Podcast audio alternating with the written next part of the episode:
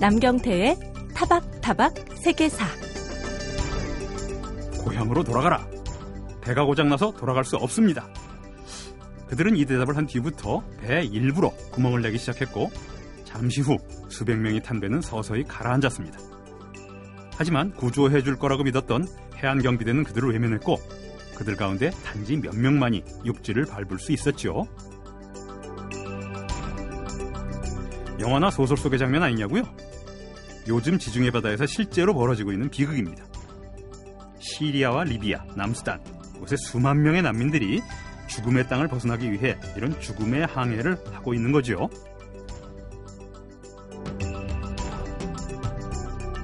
자, 생사의 갈림길에 선 난민들.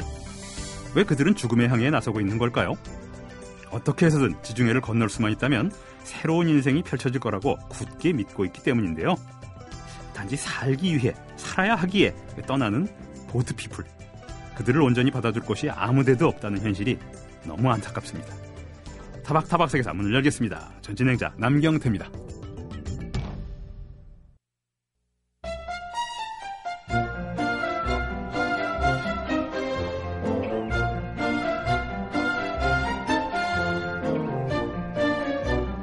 세계인의 축제 브라질 월드컵이 드디어 시작됐습니다. 앞으로 약 한 달 동안 작은 공 하나에 전 세계 사람들이 울고 웃고 때론 폭력까지 벌어질 정도로 또 흥분하겠죠. 자, 인류가 만들어낸 스포츠 가운데 축구만큼 강력한 마력을 지닌 그런 스포츠가 또 있을까 싶은데요. 그래서 생각난 역사 이야기에서는 발로 차는 어떻게 보면 단순한 공놀이가 어떻게 축구로 진화했는지 그 역사를 살펴보는 시간 마련했습니다. 축구 평론가로 활동하고 계시는 홍대선 작가 스튜디오에 모셨습니다. 안녕하십니까? 안녕하세요. 예. 먼저 축구의 역사를 거슬러 올라갔으면 좋겠는데요. 둥그런 공을 발로 차는 놀이. 공만 있으면 할 수 있는 거 아니겠습니까? 그래서 초기 고대에도 언제 어디서나 있었을 것 같은데요. 뭐 우리나라에도 삼국시대에 축국이라고 해서 축구와 비슷한 놀이가 있지 않았습니까? 예, 그렇게 기록이 돼 있고요. 예. 사실 부르는 말만 다를 뿐이지 발로 공을 차서 목표 지점에 갖다 넣는다. 음흠. 이런 개념의 놀이는 여기저기에 많았습니다. 예. 뭐 역사적 인물로는요. 송나라의 태조인 조광윤 음. 같은 경우에 무술의 대가라고 알려져 있는데요. 적도사 출신으로 이제 황제가 된 사람이니까요. 예. 아, 이 양반이 축구도 굉장히 잘했다고 알려져 있습니다. 근데 사실 중국은 현재 엄청난 국내 리그, C리그라고 하죠. 예. 예, 리그의 인기와도 무관치 않겠지만 무엇보다 지금 중화주의 열풍이 굉장히 불고 있지 않습니까? 예. 그러면서 축구의 원조는 중국이다라는 주장을 하고 있는 상황이죠. 주장인 건데요, 사실. 주장입니다. 예. 그리고 보니 중국의 주장이 또 나와 있는 게 적벽대전이라는 영화를 보면 그 조조의 병사들이 축구를 하는 장면이 예상외로 주제와 관계없이 좀 길게 나와요. 지나치게 길게 나오죠. 예. 예, 다분히 고의적이라고 봐야 될 것 같아요. 현재 중국의 블록버스터 영화들 보면은 중화주의, 애국주의 입김을 강하게 받고 있습니다. 어, 중국 정부의 영향력이 당연히 있는 거고요. 예. 옛날에 중국이라는 문명을 반발짝 떨어져서 바라봤던 정이모, 챙카이거 같은 거장들, 또 홍콩의 스타일리스트 오삼 같은 거장들 이런 인물들이 요새 메가폰을 잡으면 굉장히 촌스러운 영화들을 찍어내고 있어요. 아. 예, 영화 팬으로서는 아연 실색할 일이죠. 예. 그렇습니다. 우리도 뭐 그런 몇 년 전에 그런 괴상한 영화가 애국심에 의해서 판촉을 한 그런 영화가 있었습니다만. 있습니다. 자, 그러면 축구의 원조는 한마디로 대답하면 영국입니까 중국입니까? 우리는 흔히 영국으로 알고 있는데요. 예, 역시 영국이죠. 예. 왜냐하면 축구뿐만 아니라 어, 기본적으로 스포츠라는 것 자체를 영국에서 많이 개발을 했기 때문이죠. 아하. 그 공놀이는 어디나 있었어도 축구라는 예. 것 자체는 영국이다. 예. 근데 영국은 지금 말씀하신 것처럼 축구뿐만 아니라 많은 스포츠의 종족이기도 해요. 예, 그 이유 자체가 아무래도 산업혁명과 관련이 음. 있습니다. 영국이 산업혁명의 나라잖아요. 예. 예, 산업혁명의 가장 큰 특징은 시간관념이 생긴다는 거죠. 공장에서 물건이 생산되려면 수많은 사람들이 각자 시간을 지켜서 이 공정, 저 공정으로 물건을 넘겨야 되고요. 공간도 조직돼 있어야 되고요. 그렇죠. 그러다 보면 자유시간도 정해지죠. 예. 예. 이런 환경에서 자기네 나라 민속놀이 또 외국을 정복하면서 접한 그 나라 민속놀이 이거를 규정된 공간이라든지 시간이라든지 규칙이라든지 다 묶어버리는 습관이 생깁니다. 아, 이른바 합리화죠. 예. 그렇죠. 예. 예. 계측화라고도 할 수 있겠고요. 예. 단적인 예로 그리스 같은 경우는 권투로 시합을 한다. 그럼 어느 한쪽이 쓰러질 때까지 시합을 했거든요. 그러나 영국에서 생긴 현대 복싱은 3분 1라운드, 1분 휴식 12라운드. 예. 엄격한 시간 단계를 따르죠. 현대 수많은 스포츠는 어떻게 보면 산업혁명이 낳은 자식들이라고 볼 수가 있겠습니다. 그래서 영국이 종주국이다. 예. 이런 말씀이었습니다. 자, 그렇다면 축구 얘기로 돌아가세요. 영국 축구의 원래 모습, 최초의 축구라고 할까요? 이건 어떤 형태였습니까? 뭐 여러 가지 설이 있겠습니다만은 가장 설득력이 있고 또 재밌는 설은 내용이 좀 잔인해요. 음. 옛날에 영국이 바이킹 민족들, 뭐 스웨덴, 덴마크 지금의 그렇죠. 전사들의 예, 예. 예, 정복을 거의 했었죠. 예. 예. 오랫동안 고생을 했는데 결국은 영국인들이 몰아내는데 성공을 예. 합니다. 이 와중에서 패배한 적이었던 덴마크 왕자의 두개골을 발로 차고 아. 놀면서 복수했다. 뭐 이런 얘기가 있고요. 또 이제 바이킹 전사들의 무덤을 파헤쳐서 머리를 차고 굴리는 것으로 대신 복수했다. 예. 이런 얘기도 있어요. 그러니까 이게 사실이면 덴마크나 스웨덴 축구 선수들 보면 어, 그러네요. 예, 좀 기분이 묘하죠. 예. 아, 일종의 간접적인 폐륜인가 예. 그런데 사실 폴로라는 것도요. 음. 아시아 기마민족들이 패배한 적장의 두개골을 채로 치고 아. 놀면서 그렇게 적을 모욕하면서 노는 게 원조거든요. 이 몽골 기병들이 했을 것 같은 느낌이 듭니다. 그렇습니다. 예, 그 전에 흉노족들이 했고요. 예. 예, 축구를 작은 전쟁이라고 하는데 사실 음. 축구뿐 아니라 국기 스포츠 숨은 근간이 굉장히 폭력적이다라고 말할 수 있겠습니다. 아, 그러네요, 사실. 두개골을 가지고 하긴 바이킹도 뭐 남의 두개골을 술잔으로 사용했다니까. 예. 아, 그럴 거예요. 자, 이 뭐 두개골 끔찍하지만 이 두개골은 언제 축구공으로 바뀝니까? 뭐 12세기 전으로 일단 기록은 보이는데요. 그 전부터도 했겠죠. 예. 잉글랜드뿐 아니라 스코틀랜드에서 했고요. 예, 당시에 공은 요령껏 여러 가지 형태로 만들었겠지만 아무래도 돼지 방광에 공기를 아. 불어넣은 것을 축국도 우리나라 그렇죠. 예, 그렇게 예. 했었죠. 예. 예 당시에 축구를 몹 풋볼, 몹 축구라고 부릅니다. 어, MOB. 그죠? 예. 네. 몹하니까 뭐 온라인 게임에 나오는 괴물 캐릭터들이 생각이 나는데요. 아, 사실 같은 말도 또 쓰고. 예, 맞아요. 예. 폭도, 음. 군중 예. 예. 같은 단어인데요. 원래 그 언어의 어원을 따지고 가보면 이제 유럽의 우중충한 수풀에 있는 늑대떼라든지 음. 알수 없는 그 괴물들, 유령들 예, 그렇죠. 이런 뜻이 중세 신화에 나오는. 예. 예. 그럼 이몹 풋볼 시합은 아무래도 몹이라는 말이 어둡고 뭐 숲에 그 검은 이미지를 갖고 있으니까 예. 굉장히 폭력적일 것 같은데요. 예, 사실 그랬습니다. 어, 1년에 한 번 정도 이 마을 축제 개념으로서 명절날 많이 했는데요. 두 마을이 마을의 자존심을 걸고 모든 선수들, 마을 예. 사람들이 예. 다 나와서 남자들이 합니다. 사람이 많을수록 유리하니까 사지 멀쩡한 사람들 다 나왔다고 어, 봐야 되고요. 인원수 정해지지 않았군요. 예. 두 마을의 중간 지점을 정해놓고 시합이 시작되면 공을 상대편 마을에 골을 집어넣는 거예요. 아. 근데 규칙은 발이나 머리, 손 등으로 공을 치거나 차서 공중으로 뛰어가면서 옮기는 건데요. 예. 이 문제는 동네 축구죠. 아주 그렇죠. 폭력적인 공 하나를 중심으로 예. 사람들이 이제 모이다 보니까 몹들이 엉키게 되는 거죠. 그렇죠. 주먹 다짐은 다반사고 심지어 주머니에 망치나 돌멩이 같은 무기 준비해서 이제 머리 아. 같은 거 치고요. 그러다 보니까 사상자 속출하고 죽는 사람도 있고요. 일종의 규칙이 있는 패싸움이었다. 이렇게 예. 보면 될 것 같습니다. 이제 거리가 상당하다 보니까 하루 종일 시합을 하게 되는데요. 아하. 왜냐하면 상대편 마을로 가야 되니까 그렇죠. 싸워가면서 네. 그렇기 때문에 한 골이 들어가면 바로 시합이 종료되는 아. 예, 서든데스 방식이었고요. 예. 이 상대편 골대가 교회인 경우가 많았습니다. 상대편 교회에다 넣는 겁니까? 예, 결국. 예. 야, 스포츠는 일종의 전쟁, 현대 스포츠는 또 전쟁을 대리한다고 그러지 않습니까? 예. 야, 상대방의 본진을 터는 거죠. 예, 스포츠 자체가 거의 전쟁이었네요, 말간에. 그렇습니다. 자, 중세 유럽에서 지금 말씀하신 골대가 된 교회는 마을의 중심이었자 상징이었지 않습니까? 거기서 갓난아이 축성하고 결혼하고 장례 치르고 그럼요. 예, 한가운데 예, 있고요, 마을에. 예, 반드시 지켜야 하는 거죠. 음. 예, 골을 통해서 점령을 하면 또 상대의 자존심을 파괴하는 거고요.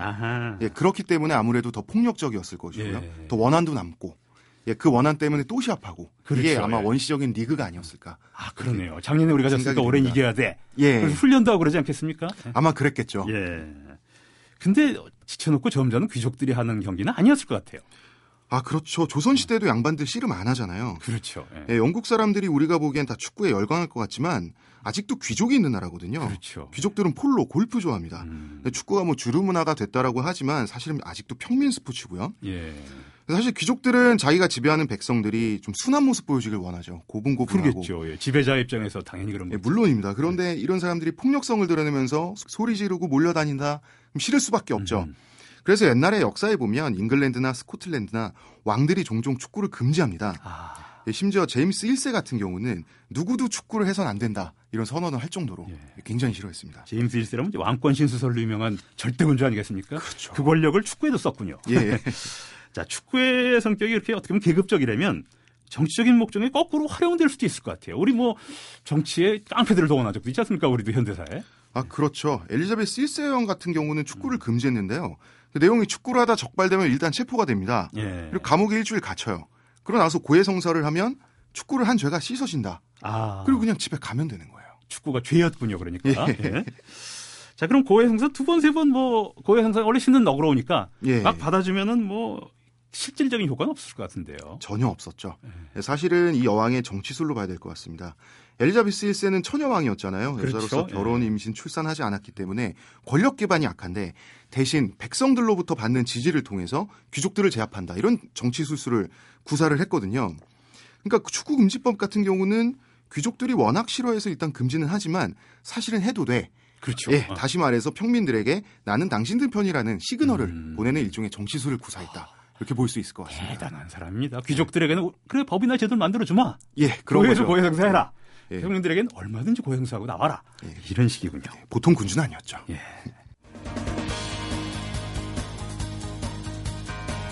지금 여러분은 MBC 라디오 타박타박 세계사에서 방송 중인 그래서 생각난 역사 이야기를 듣고 계십니다.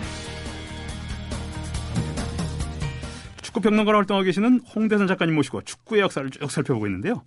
축구의 옛날 모습을 들어보니 영국에서 시작된 현대의 훌리건 문화가 중세 예. 팬들의 모습이 아닌가 싶기도 합니다. 옛날에는 모두가 선수이자 관중이었잖아요. 그렇죠. 예. 요새 프로 선수는 엘리트 전사죠. 이게 중세로 치면 말을 탄 기사인데 관중은 보병에 해당되겠죠. 그렇죠. 기사는 기사끼리 싸우지만 보병은 또 보병끼리 싸운다. 다시 말해서 우리가 공식적으로 싸움에서 분리가 됐지만 참여하고 싶다. 이런 비공식 리그 그러면서 이 골목 저 골목에서 다른 팀 팬들끼리 자기들만의 일종의 패싸움 리그를 할까요? 예. 이런 걸 계속하는 거. 그러면서 전쟁의 나름의 방식으로 계속해서 참여한다. 예. 이것이 아마 훌리건 문화의 본질이라고 봐야 될 것 같습니다. 그렇군요. 어떻게 보면 그런 게 나중에 순화되어서 리그전으로 됐는지도 모르겠다는 생각이 그렇습니다. 들고요. 예. 그렇다면 아까 말씀하신 머 풋볼, 이 아주 사납고 거친 풋볼인데요. 예. 이게 현대 축구처럼 일정한 규칙을 가지고 덜 폭력적인 형태로 진화한 건 언제쯤 될까요? 이게 이제 축구를 진화했다기보다는 럭비와 축구로 모풋볼은 갈라졌죠. 분화됐군요. 예, 그러니까. 일란성 예. 쌍둥이입니다. 럭비와 아. 축구는요. 예, 예. 아, 초기 축구는 손으로 잡을 수도 있었다고 말씀하셨으니까요. 예, 손으로 예. 치는 거죠. 예. 이게 이제 먼저 팀에 대해서 설명을 드려야 될 것 같은데 음. 팀이라는 건 근대의 산물이죠. 예. 사람들이 어디 대학의 학생이면 학생, 어느 공장의 노동자면 또 노조를 만들어서 노조원 예. 이렇게 자기가 태어나고 자란 전통적인 지역 커뮤니티와 분리된 또 다른 집단, 또 다른 정체성을 갖게 됩니다. 음. 여기서 팀이 생겨요. 팀이 만들어지면 리그가 생기고요. 그렇죠. 리그를 유지해야 되니까 규칙이 만들어지는데 음. 처음에 규칙이 좀 엉성했어요. 이게 1823년에 벌어진 일인데 럭비 스쿨이라는 대학에서 있었던 일이에요. 예. 이 학교가 또 하필이면 엘리자베스 1세가 세운 학교입니다. 이 웹 앨리스라는 이 대학 학생 선수가 축구 시합을 하다가 플레이가 잘 안 되니까 답답했던지 예. 그냥 공을 품 안에 안고 상대편 골까지 그냥 뛰어들어가 버려요. 럭비네요. 럭비죠. 예, 예, 럭비의 형태를 그냥 만들어 버린 거예요. 음. 지금은 축구를 손을 안 쓰지만 예. 예, 당시엔 썼지만 공을 품에 안고 그런 행동을 하지 않는다. 음흠. 이런 관례가 있었는데 예.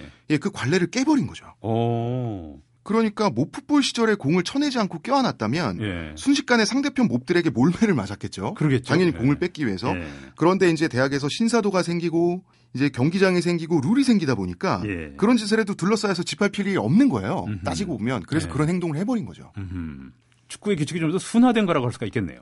그렇습니다. 음. 그러나 이제 이게 반칙이 아니라고 주장하는 진보파, 예. 반칙이라고 주장하는 보수파가 경론을 벌이는데요. 아. 보통 토론을 하면 한쪽이 수긍하고 상대편을 따른다, 우리가 졌다. 그렇죠. 이런 경우 네. 거의 없죠. 예. 예, 사실은 더 사이가 나빠져서. 그럼요. 완전히 갈라지죠. 사람이 있습니까? 예. mob ball도 마찬가지로 보수파는 축구로 빠져나가게 되고요. 예. 진보파는 럭비를 탄생시키게 됩니다. 아. 그러면서 보수파는 근본주의적으로 가서 아예 손을 쓰는 것 자체를 금지한다. 예, 그게 현대 축구가 예. 돼버렸죠. 그래서 이 웹 앨리스가 본의 아니게 두 개의 음. 걸출한 현대 스포츠를 탄생시켰다고 해서 예. 이 반칙을 위대한 반칙이라고 불러요. 아, 아까 축구와 럭비를 분화시켰다. 예. 그 청취자분들 혹시 아시면 모르면 영국이나 이런 유럽에서 럭비는 축구만큼은 아니더라도 버금갈 만큼 인기예요, 사실은. 우리나라 인기가 없지만. 특히 영연방, 예, 인기가 있는 호주, 스포츠다. 뉴질랜드. 예. 이렇게 아시고 들으셔야 될 겁니다. 근데 위대한 반칙, 반칙이 위대한다니까 좀 이상하긴 해요. 그렇죠. 모교에 동상까지 세워져 있어요. 아, 앨리스예요? 예. 예. 반칙 한 번 했을 뿐인데 위인이 됐거든요. 예. 이 사람들이 축구를 하는 난 영원히 기억되게 생겼는데 뭐 행운의 사나이라고 봐야죠. 아, 예, 위인 되기 참 쉽죠. 그렇죠. 럭비와 축구를 분화시켰으니까. 예. 어쨌든 예. 현대 그 역사적인 영웅들의 그런 사람들도 많습니다, 사실은. 예. 자, 그렇게 탄생한 축구가 현대에 들어서 이렇게 인기가 많은 이유. 제가 처음에도 말씀드렸지만 축구 팬들은 굉장히 뭐 저도 축구 팬입니다만 예. 축구가 단순하다 규칙이 이러면은 굉장히 오해하실지 모르겠는데 실제로 영국인들은 soccer is my life라고 그러는 영국인들은 야구 같은 건 속임수 아니냐 그렇죠. 커브를 던질 것 같으면서 직구를 던지고. 그렇죠. 근데 축구는 그렇지 않다. 뻥 차놓고 달리는 거다. 그러니까 질박하고 다 보인다. 예. 예. 그 눈에 다 띄고요. 그러니까 그렇죠. 이게 어떤 야생 원시적이고 야생성이 있어요. 아무래도 손을 예, 금지한 게 큰 역할을 한 것 같아요. 예. 그러니까 사람이 손을 쓰는 동물인데 음. 손을 금지하니까 질박하고 거칠고 우연, 의 요소가 많이 생기고요. 그렇죠. 그러니까 득점이 적어지다 보니까 한 골에 충격력이 굉장하죠. 그러니까 그렇게 가장 지금 축구가 가장 세계적이고 가장 많은 사람들이 보고 또 하는 종목이 된 이유는 축구의 근본적인 그런 지금 말씀하신 그런 속성이 있는 거겠죠? 그렇죠. 문명화된 폭력인데 다듬담한 야생. 아, 분명화된 폭력. 2% 부족한. 예. 예. 예. 거기서 인간의 본능을 자극하는 게 아닐까. 음흠. 그런 생각이 듭니다. 예. 그리고 또 축구의 장점은 돈이 안 들지 않습니까? 세상에서 가장 싼 스포츠죠. 그렇죠. 예. 네. 공 하나만 있으면 어디에서든 뭐 어디 어디나 경기장이 될 수 있지 않습니까? 예. 브라질에 뭐 나중에 축구 선수로 성장하는 어린 아이들 음. 그냥 골목에서 골대는 네. 뭐 전봇대 사이를 골대 삼아서 우르르 몰려다니지 않습니까? 우리 어릴 때 다 그렇게 해본 경험이 있어요. 예. 그렇습니다. 실제로 축구를 관중으로서 즐기는데도 비용이 싸죠. 너무 직관적이니까요. 아. 예, 이러한 접근의 편리성이랄까요. 음. 진입 장벽이 낮다는 점이 또 축구를 세계적인 스포츠로 보급 되게 하는데 예. 야, 또 절대적인 영향을 끼치지 않았나 이런 음. 생각이 또 듭니다. 아, 그렇죠. 사실 우리 뭐 야구, 축구가 다 인기입니다만 야구는 장비도 많이 필요하고 그렇죠. 예, 장비라든지 이게 솔직히 말하면 축구는 좀 어려워요. 예, 예. 그래갖고 한참 어느 정도 알아야만 즐길 수 있고 또 돌아가신 저희 아버지께서는 축구처럼 견속적으로 이어지는 걸 스포츠라고 그러지 야구처럼 자꾸 끊어지는 걸 스포츠라고 그러셨거든요. 아마 그런 부분이 있겠죠. 우리가 음. 싸움할 때 예. 그냥 싸우지. 예. 자, 지금은 내가 한 대칠 테니까 다음에 너가 한 대 쳐. 그렇죠. 이렇게 싸우지 않지 않습니까? 음. 그러한 직관성, 자연스러움 예, 이런 게 또 야생성과 연결이 되는 것 같습니다. 예. 이게 예. 원시적인 매력이 있는 것 같습니다. 그러니까 다른 스포츠는 죽어도 축구는 안 죽을 것 같습니다. 앞으로도요. 그만큼 근원, 근원적인 스포츠니까. 자, 지금까지 발로 차는 공놀이. 어떻게 보면 그런 건데요. 이것이 어떻게 축구로 진화했는지 그 역사를 쭉 알아봤는데요. 다음 시간에도 홍대선 작가님 한 번 더 모시고 축구의 세계대전이라고 할 수 있는 지금 벌어지고 있는 이 월드컵의 역사를 한번 쭉 살펴보도록 하겠습니다. 예, 말씀 감사합니다. 감사합니다.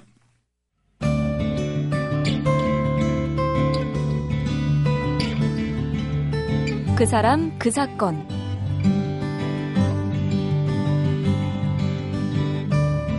(1905년에) 체결된 을사늑약은 일제의 강압과 을사오적이 범인이지만 고종을 비롯한 조선의 전통적 지배층인 사대부에게도 책임을 묻지 않을 수 없습니다.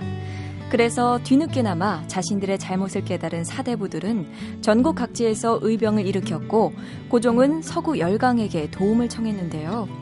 외교권을 박탈당한 뒤였으니 고종은 비공식적인 외교에 매달릴 수밖에 없었습니다. 고종은 왕실 고문인 미국인 헐버트를 통해 미국 정부에 서신을 전달했지만 미국은 아무런 반응도 보이지 않았습니다. 한성의 각국 공사 간의 도움을 청해도 소용이 없었고요. 결국 고종이 마지막으로 매달린 것 1907년 오늘 6월 15일 멀리 네덜란드의 헤이그에서 개최된 만국 평화 회의였습니다. 당시 유럽은 세계 대전을 앞두고 각국이 치열한 외교전을 벌이는 암중 모세계 시기였습니다. 헤이그 만국 평화 회의는 1899년에 1차 회의가 열렸는데요. 참가국 대표들은 이구동성으로 군비 축소를 외쳤지만 강제력을 가진 조약을 이끌어내진 못했습니다.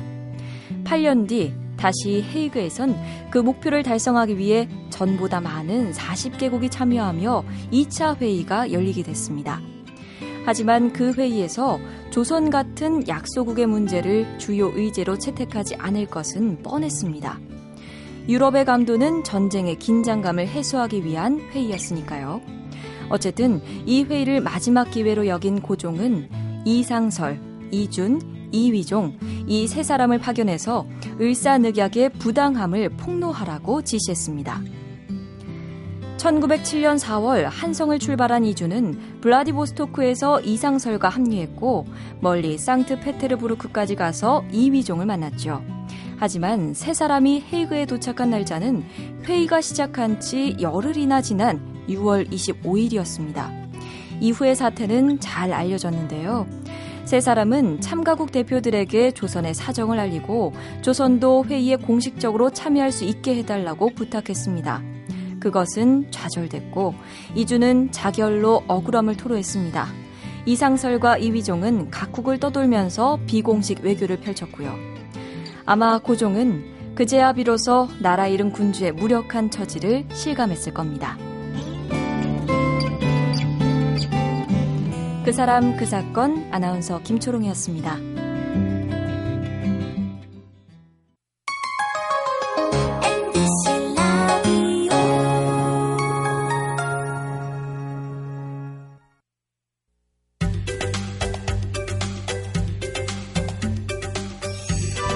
남이 먹다 남은 음식을 끓여서 만든 음식을 흔히 꿀꿀이죽이라는 좀 경멸적인 호칭으로 부르죠. 이럴 때 꿀꿀이죽이라는 말은 도저히 일반적으로 먹을 수 없는 음식이다. 이런 의미를 담고 있죠. 그런데 말입니다. 1960년대까지만 해도 꿀꿀이 죽은 최고의 영양식을 뜻하는 말이었습니다. 최고의 영양식. 꿀꿀이 죽이 어떻게 먹을 수 없는 음식이 또 지금 된 걸까요? 주영아의 맛있는 역사. 한국학중앙연구원 주영아 교수님이 오늘 그 이유를 설명해 주실 겁니다. 안녕하십니까? 네, 안녕하세요. 요리의 제목이라고 말하기도 어려운 꿀꿀이 죽입니다. 정말 뭐, 돼지죽이라 뜻인데요, 거의. 뭐 꿀꿀이가 돼지죠. 예. 네, 그러니까 이제 돼지한테 예. 버려야 될 잔반이라고 할 수 있는 음식인데 그걸 이제 어, 사람이 먹어서 실제로 이제 여러분들이 오래된 옛날 신문들을 검색하실 때 예. 꿀꿀이죽을 한번 검색해 보십시오. 그러면은 1950년대 한국 전쟁, 예. 그다음에 1960년대 초반에 음. 굉장히 많이 나옵니다. 그 당시에도 꿀꿀이 죽이란 말을 쓴 거군요. 그때 그러니까. 썼죠. 예. 아, 이제 꿀꿀이 죽이란 말을 쓰게 된 이유는 사실은 이제 미군 부대에서 버린 예. 음식물 쓰레기를 아. 끓여서 돼지 사료로 이제 쓰기 위한 거였죠. 어, 이제 돼지를 가축을 사, 이제 많이 그렇죠. 어, 직관적으로 하기 시작하면서 그때는 이제 아직까지 미국에서 옥수수나 뭐 이렇게 사료용이 예. 많이 수입되지 않아서 비쌀 때니까 예. 결국 잔반들을 처리하는 방식으로 했는데 사람의 먹을 게 없으니까 그것을 그 가축하는 사육하는 데다가 예. 넘겨주는 사람이 한국인이죠. 미군 예. 부대에서 일하는 그렇죠. 한국 예. 사람이 이걸 왜 사람한테 먹여야지. 아. 그래서 이제 사람들한테 팔은 거죠. 어, 아. 그래서 그걸 끓여서 먹게 되었는데요. 그러니까 주로 이제 미군 부대 주변에 돼지 사육장이 많았는데 돼지 사육장 안 가고 예.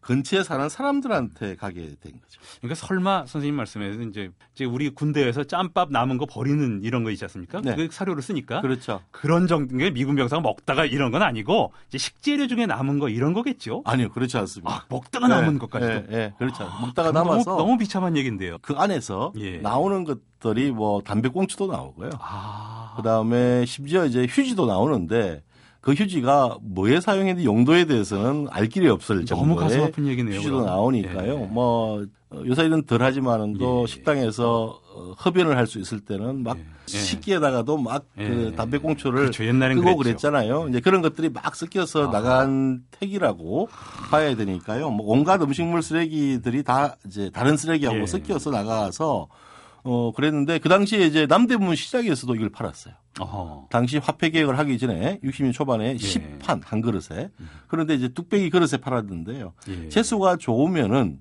거의 안 먹은 아. 소시지 덩어리가 튀어나오기도 햄, 햄 덩어리가 예. 튀어나오기도 하고요.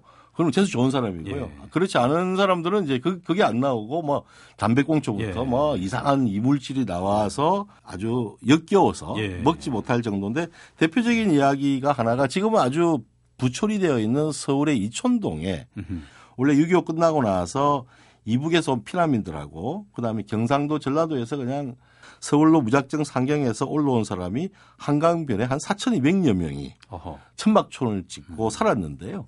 어, 주로 이제 한강에 있는 자갈을 캐가지고 지게로 팔아서 예. 생계를 유지했던 사람들인데, 어, 미군 부대가 있으니까 거기서 음식물 쓰레기를 이제 굴꾸리 죽을 받아가지고 죽을 끓여서 깡통에서 파는 것을 이제 먹은 사람들도 예. 있고요. 그런데 이 사람들은 이제 굴꾸리 죽 이름을 이렇게 굴꾸리가 안 그러고요. 유엔탕. 아하.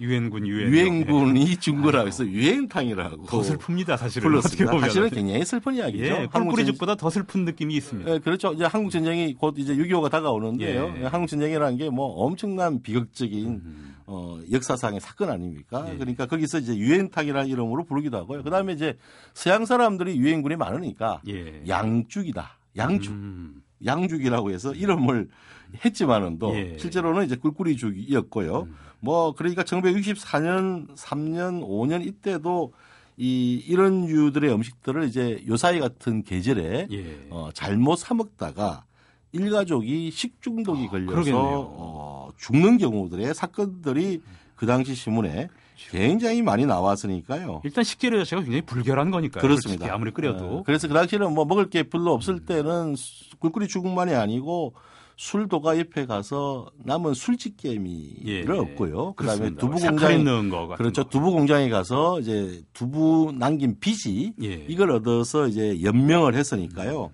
뭐 쌀 배급도 옳게 안 되던 시절이 예. 이제 1960 초반까지도 있었으니까 실제로는 꿀꿀이죽이라는 게 뭐 대단하게 했고요. 그다음에 꿀꿀이죽을 이제 훔치려고 미군 부대 근처에 안에 철조망 예. 안에 있는 쓰레기통을 뒤지다가 음. 미군 경계병으로부터 오해를 받아서 아, 총을 그렇지. 맞아서 죽은 분들도 굉장히 많습니다. 그런 면에서 보면은 뭐 이 꿀꿀이죽이 남대부 시장에서 아까 말씀드렸잖아요. 팔았다고. 예. 그게 납품팔이 하는 사람들이 이제 주로 사 먹었던 거고요. 수입이 좋으면은 뭐 당연히 순대국이나 빈대떡을 사 먹었는데 그렇겠죠. 벌이가 아주 없으면은 이제 어김없이 꿀꿀이죽을 먹었고요. 그 당시 기사에 보면 아주 뭐 갓 공무원이 된 사람이 예. 공무원 월급이 얼마나 됐겠어요 그 당시에 그죠? 정부가 국가가 돈이 없는 그렇죠. 상태니까 그래서 이제 점심을 어, 서울 남산 아래에 있는 해방촌까지 전심 때 몰래 예. 남대문 시장 가면 눈에 띄니까 음흠. 몰래 가서 해방촌에 가서 꿀꿀이죽으로 점심 끼니를 아. 때웠다는 분의 이야기도 있을 정도고요.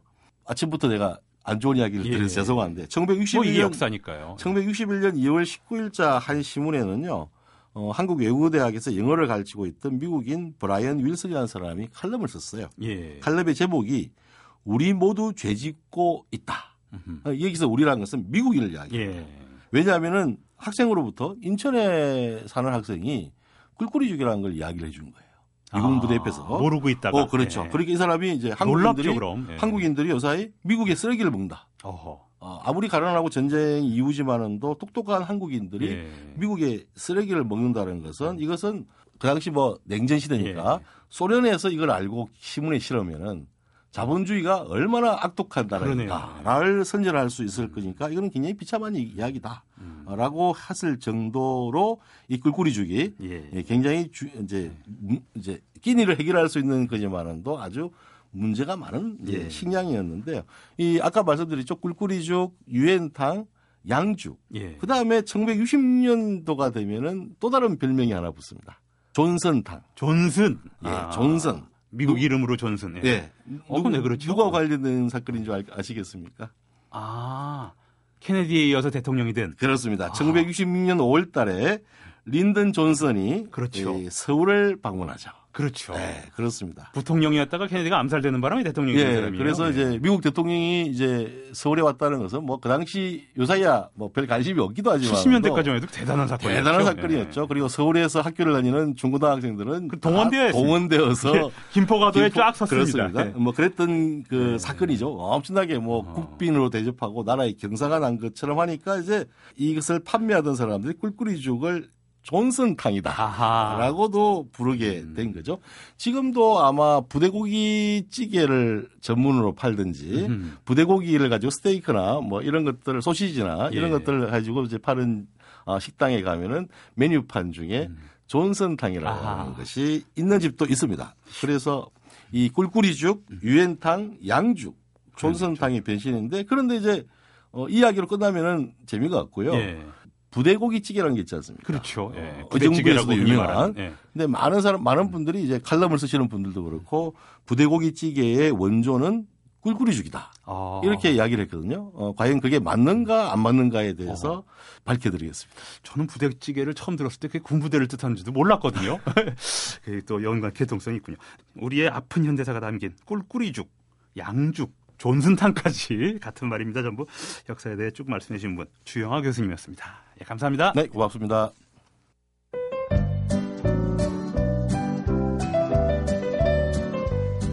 음악이 머문 시간 6월 달에 네 차례 시간을 빼서요.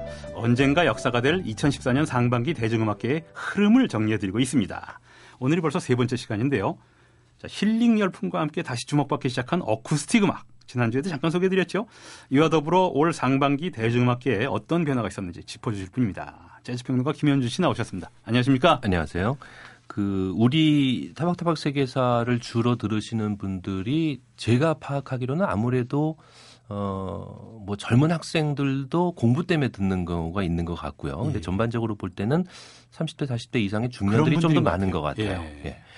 어, 그렇다면은 아마 오늘 드리는 얘기는 굉장히 와닿으실 것 같습니다. 어, 최근 들어서 일어난 현상 중에서 우리나라 대중음악계 일어난 현상 중에서 정말 이거는 얘기할 만하다 하는 것 중에 하나가 다름 아닌 표현이 좀 그렇긴 하지만 노장들의 귀환입니다. 아, 그렇죠. 네, 그렇죠. 네. 뭐 아주 최근에도 뭐 김추자 씨가 다시 컴백을 했고 예. 어, 신촌 블루스도 새 앨범을 냈고요. 오. 어. 그리고 뭐 작년 재작년까지 더듬다 보면은 뭐 조용필 씨, 뭐, 뭐 이선희, 어, 이선희 씨, 네. 뭐 이런 분들이 뭐 있죠. 겉보기에는 굉장히 젊은 친구 같지만은 은근히 나이가 꽤 있는 음. 이승환 씨도 오랜만에 그렇죠. 앨범을 냈고요. 네. 어, 왜 그럴까? 혹은 예를 들어서 어떤 성과가 있을까라고 짚어보면은 물론 이제 쓴소리가 나올 수도 있기는 예. 합니다. 어, 결과적으로 보면 음악은 음악으로 일단 승부를 봐야 되는 것이고 작품 자체가 갖고 음악의 뭐 나이가 그렇죠. 하겠습니까? 예, 그런 것들도 먼저 얘기가 음. 돼야 하는데 사실 아주 냉정히 표현을 하자면은 음악 외적인 부분들 그러니까 음. 그가 다시 돌아왔다. 무슨 권위라든가 그렇죠. 이런 게 작용하면은 예, 그런 것들에 음. 대한 부분들이 아무래도 기사의 상당 부분을 차지하고 그렇겠죠. 그리고 어, 어떤 음악을 혹은 왜 하고 있는지를 따져 묻기보다 그녀가 다시 노래를 하고 있다는 자체가 얘기된다든가 여러 가지 이런 식으로 접근을 많이 하거든요. 음. 이런 식의 발상들도 그 해당 음악인들이 절대 원하는 바가 아닐 거라고 생각을 합니다. 진정한 뮤지션이라면 음악으로 말하는 거지 그런 식으로 선전 공세를 받는 건 본인도 원하지 않을 거예요, 진짜. 그렇죠.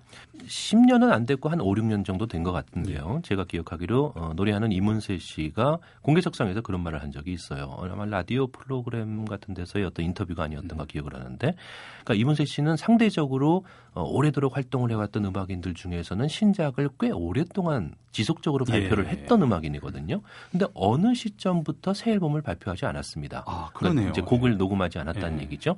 그래서 왜 계속해서 신곡을 안 내십니까? 음. 그러니까 사실 다른 동료들은 이미 뭐, 뭐 은퇴하기도 하고 더 이상 노래를 많이 안 하고 어, 뭐 밤무대 혹은 뭐 상징적인 표현이지만 미사리 예. 뭐 이런 데 가서 많이 노래하시는데 곡들을 많이 쓰시다가 왜 최근 들어서는 안 하십니까? 그랬더니 자기가 가장 아끼는 곳은 무대인데 예. 그러니까 공연장을 통해서 어, 대중들과 만나는 곳인데 반응이 없다는 거죠. 그러니까 아. 새롭게 굉장히 심혈을 기울여서 많은 곡들을 제작해서 노래하고 녹음하고 해도 발표를 해도 80년대 중반에 불렀던 몇몇 히트곡들을 부르기 전에는 큰 박수가 나오지 않는다는 아, 겁니다.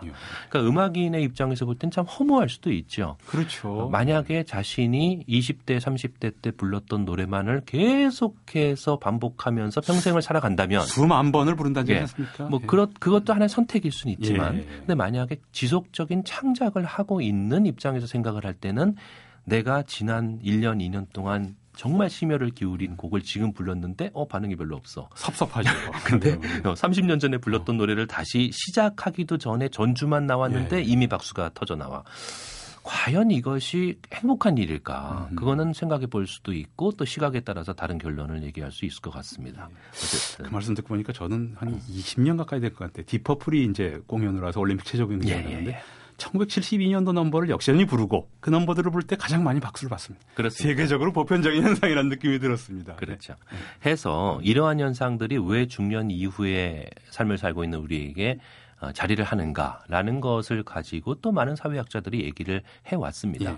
그러니까 누구나 인간은 마찬가지인 것 같은데 현재의 삶이 만족스럽지 못하다면 결국은 추억을 파먹고 음. 살게 되죠. 예. 예. 근데 추억을 파먹고 사는 것까지는 좋은데 음. 언제적의 추억을 파먹는가가 이제 포인트가 되겠죠. 그렇죠. 네. 그러니까 대개는 어 20대 초 중반 때기도 하고 혹은 10대 후반이기도 한데 단지 그것을 그 당시에 우리의 어떤 인성이나 감성이 형성됐기 때문에 그렇다고 말하기 뿐 아니라 예.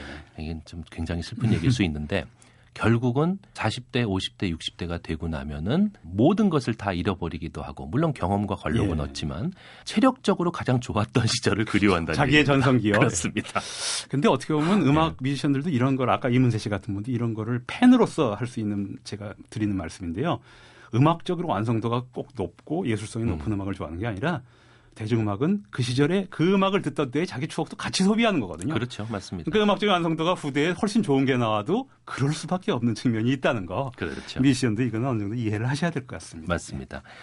아, 작년 말에 발표돼서 최근까지도 계속 얘기가 되었죠. 그러면서 멤버 한 사람이 좀 급서를 하시는 바람에 음. 결국은 활동을 막 정말 이제 새롭게 나래를 펼 것 같았는데 또 나래를 예. 접고 이제는 그 앞에 프론트맨이라고 얘기할 수 있는 전인권 씨가 음. 홀로 전인권 밴드로 활동을 하고 있습니다. 몇 주 전에 EBS 공감에서 혼자 나오셔서 다른 밴드랑 같이 이렇게 공연하시는 걸 봤어요. 네.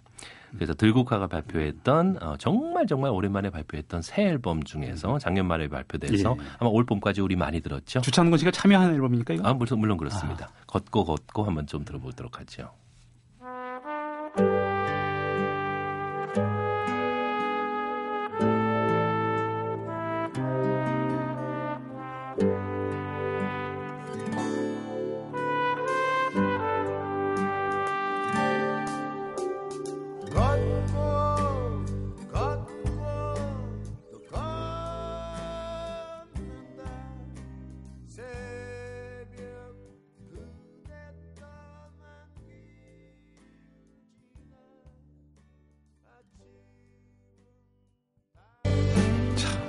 뭐 미성을 무기로 하는 그 가수라면 이렇게 이렇게 오래 가지 못할 텐데 이분은 30년 전이나 지금이나 목소리가 똑같아요. 뭐 사실 보면 굴곡이 참 많았죠. 그러니까 지금 현재 상태의 목소리가 경이로울 정도로 예. 전에 그 전성기 목소리를 다시 재현하고 있긴 한데 어쨌든 계속해서 오래도록 활동하시면서 예. 또 좋은 곡들 계속 만들어서 발표했으면 좋겠습니다. 그렇습니다. 예.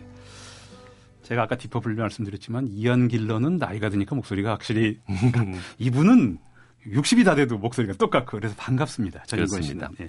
해서 어, 오늘 얘기의 어떤 포인트는 그런 것 같아요. 오래된 음악인들에게서 단순하게 과거의 추억만 되살릴 것을 요구하는 것보다 예. 어찌 보면 그렇게 되면 결국 우리는 과거에 머물 그렇죠. 수밖에 없는 걸 수도 있거든요. 예. 그러나 시대는 변하고 있고 근데 단지 변하고 있다는 말보다는 어, 좀 더 발전적인 모습으로 가야 되는 것인데 그러려면은 그 중년 이후의 세대들도 어떤 시기든 간에 각자 자신의 위치에서 그리고 자신의 현실과 부합한 상태에서 즐길 수 있는 성인 문화라는 것이 좀더 예. 정착해야 되는 것이 아닌가.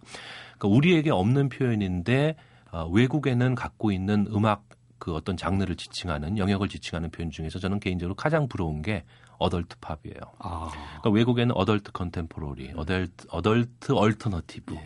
뭐 앞에 어덜트가 붙어 있는 물론 어덜 어덜트가 붙어 있어서 좀 이상한 상상하실 수도 있지만은 어덜트가 붙어 있어서 참 멋져 보이는 그리고 그렇습니다. 아 저들은 저 문화가 있구나. 근데 우리는 없죠, 그죠? 예. 그래서 우리도 아주 좋은 꼭 음악뿐 아니더라도 아주 안정적이고 뭐 소박하지만 오래 갈 수 있는 어덜트 팝 문화가 좀 정착을 했으면 좋겠습니다. 우리가 록음악 쭉 소개해드릴 때 소개해드리지만 저희 롤링스톤즈나 더 후 같은 70대 록 밴드들이 뭐 우리도 나중에 생기지 않겠습니까? 그렇죠. 뭐 히식스 이런 분들이 지금까지 활동해 준다면 좋을 텐데 그런 생각이 좀 듭니다. 자 잠시 광고 듣고 와서 막 듣겠습니다. 오늘 방송 끝곡은 듣는 분들이 뭐 팝송 아닌가 이렇게 또 헷갈리실 것 같아요. 예, 실제로 팝송이긴 합니다. 마이클 음. 프랭스가 불렀던 Antonio's Song이라는 곡인데 아. 어, 이 곡을 부르는 주인공은 우리나라 제가 참 재즈 평론가긴 하면서 다른 음악을 또 많이 소개하고 있지 않습니까? 예. 그래서 우리나라 재즈 보컬의 대무라고 음. 얘기 불리는 박성현 선생의 곡입니다. 아. 박성현 선생이 작년에 오랜 침묵을 깨고 드디어 앨범을 발표를 했고 음. 올 봄까지 평가가 계속해서 이루어졌고요. 물론 박성현 선생은 클럽 무대를 통해서 뭐 거의 하루도 안 쉬고 노래를 하고 있지만 신관웅, 유복성 이런 분들의 거의 그렇습니다. 연배는 조금 나중이지만 그분들하고 그렇죠. 같이 공연을 하는 분들이죠. 예, 그래서 박성현 선생이 아주 오랜만에 발표했던 이 노래 오늘 끝으로 준비했습니다.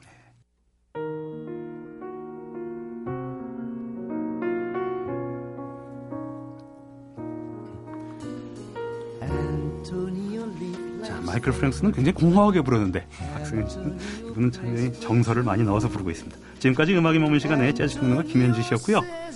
저는 이 노래 들려드리면서 오늘 방송 마치겠습니다. 김현주 씨 감사합니다. 감사합니다.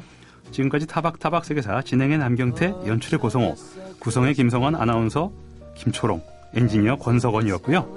저는 다음 주 일요일 오전 7시 10분에 다시 찾아뵙겠습니다.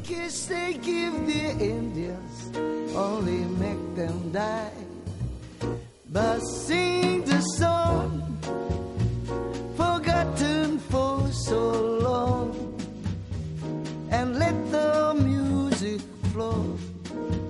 like light into a rainbow. We know the dance, we have, we still have the chance.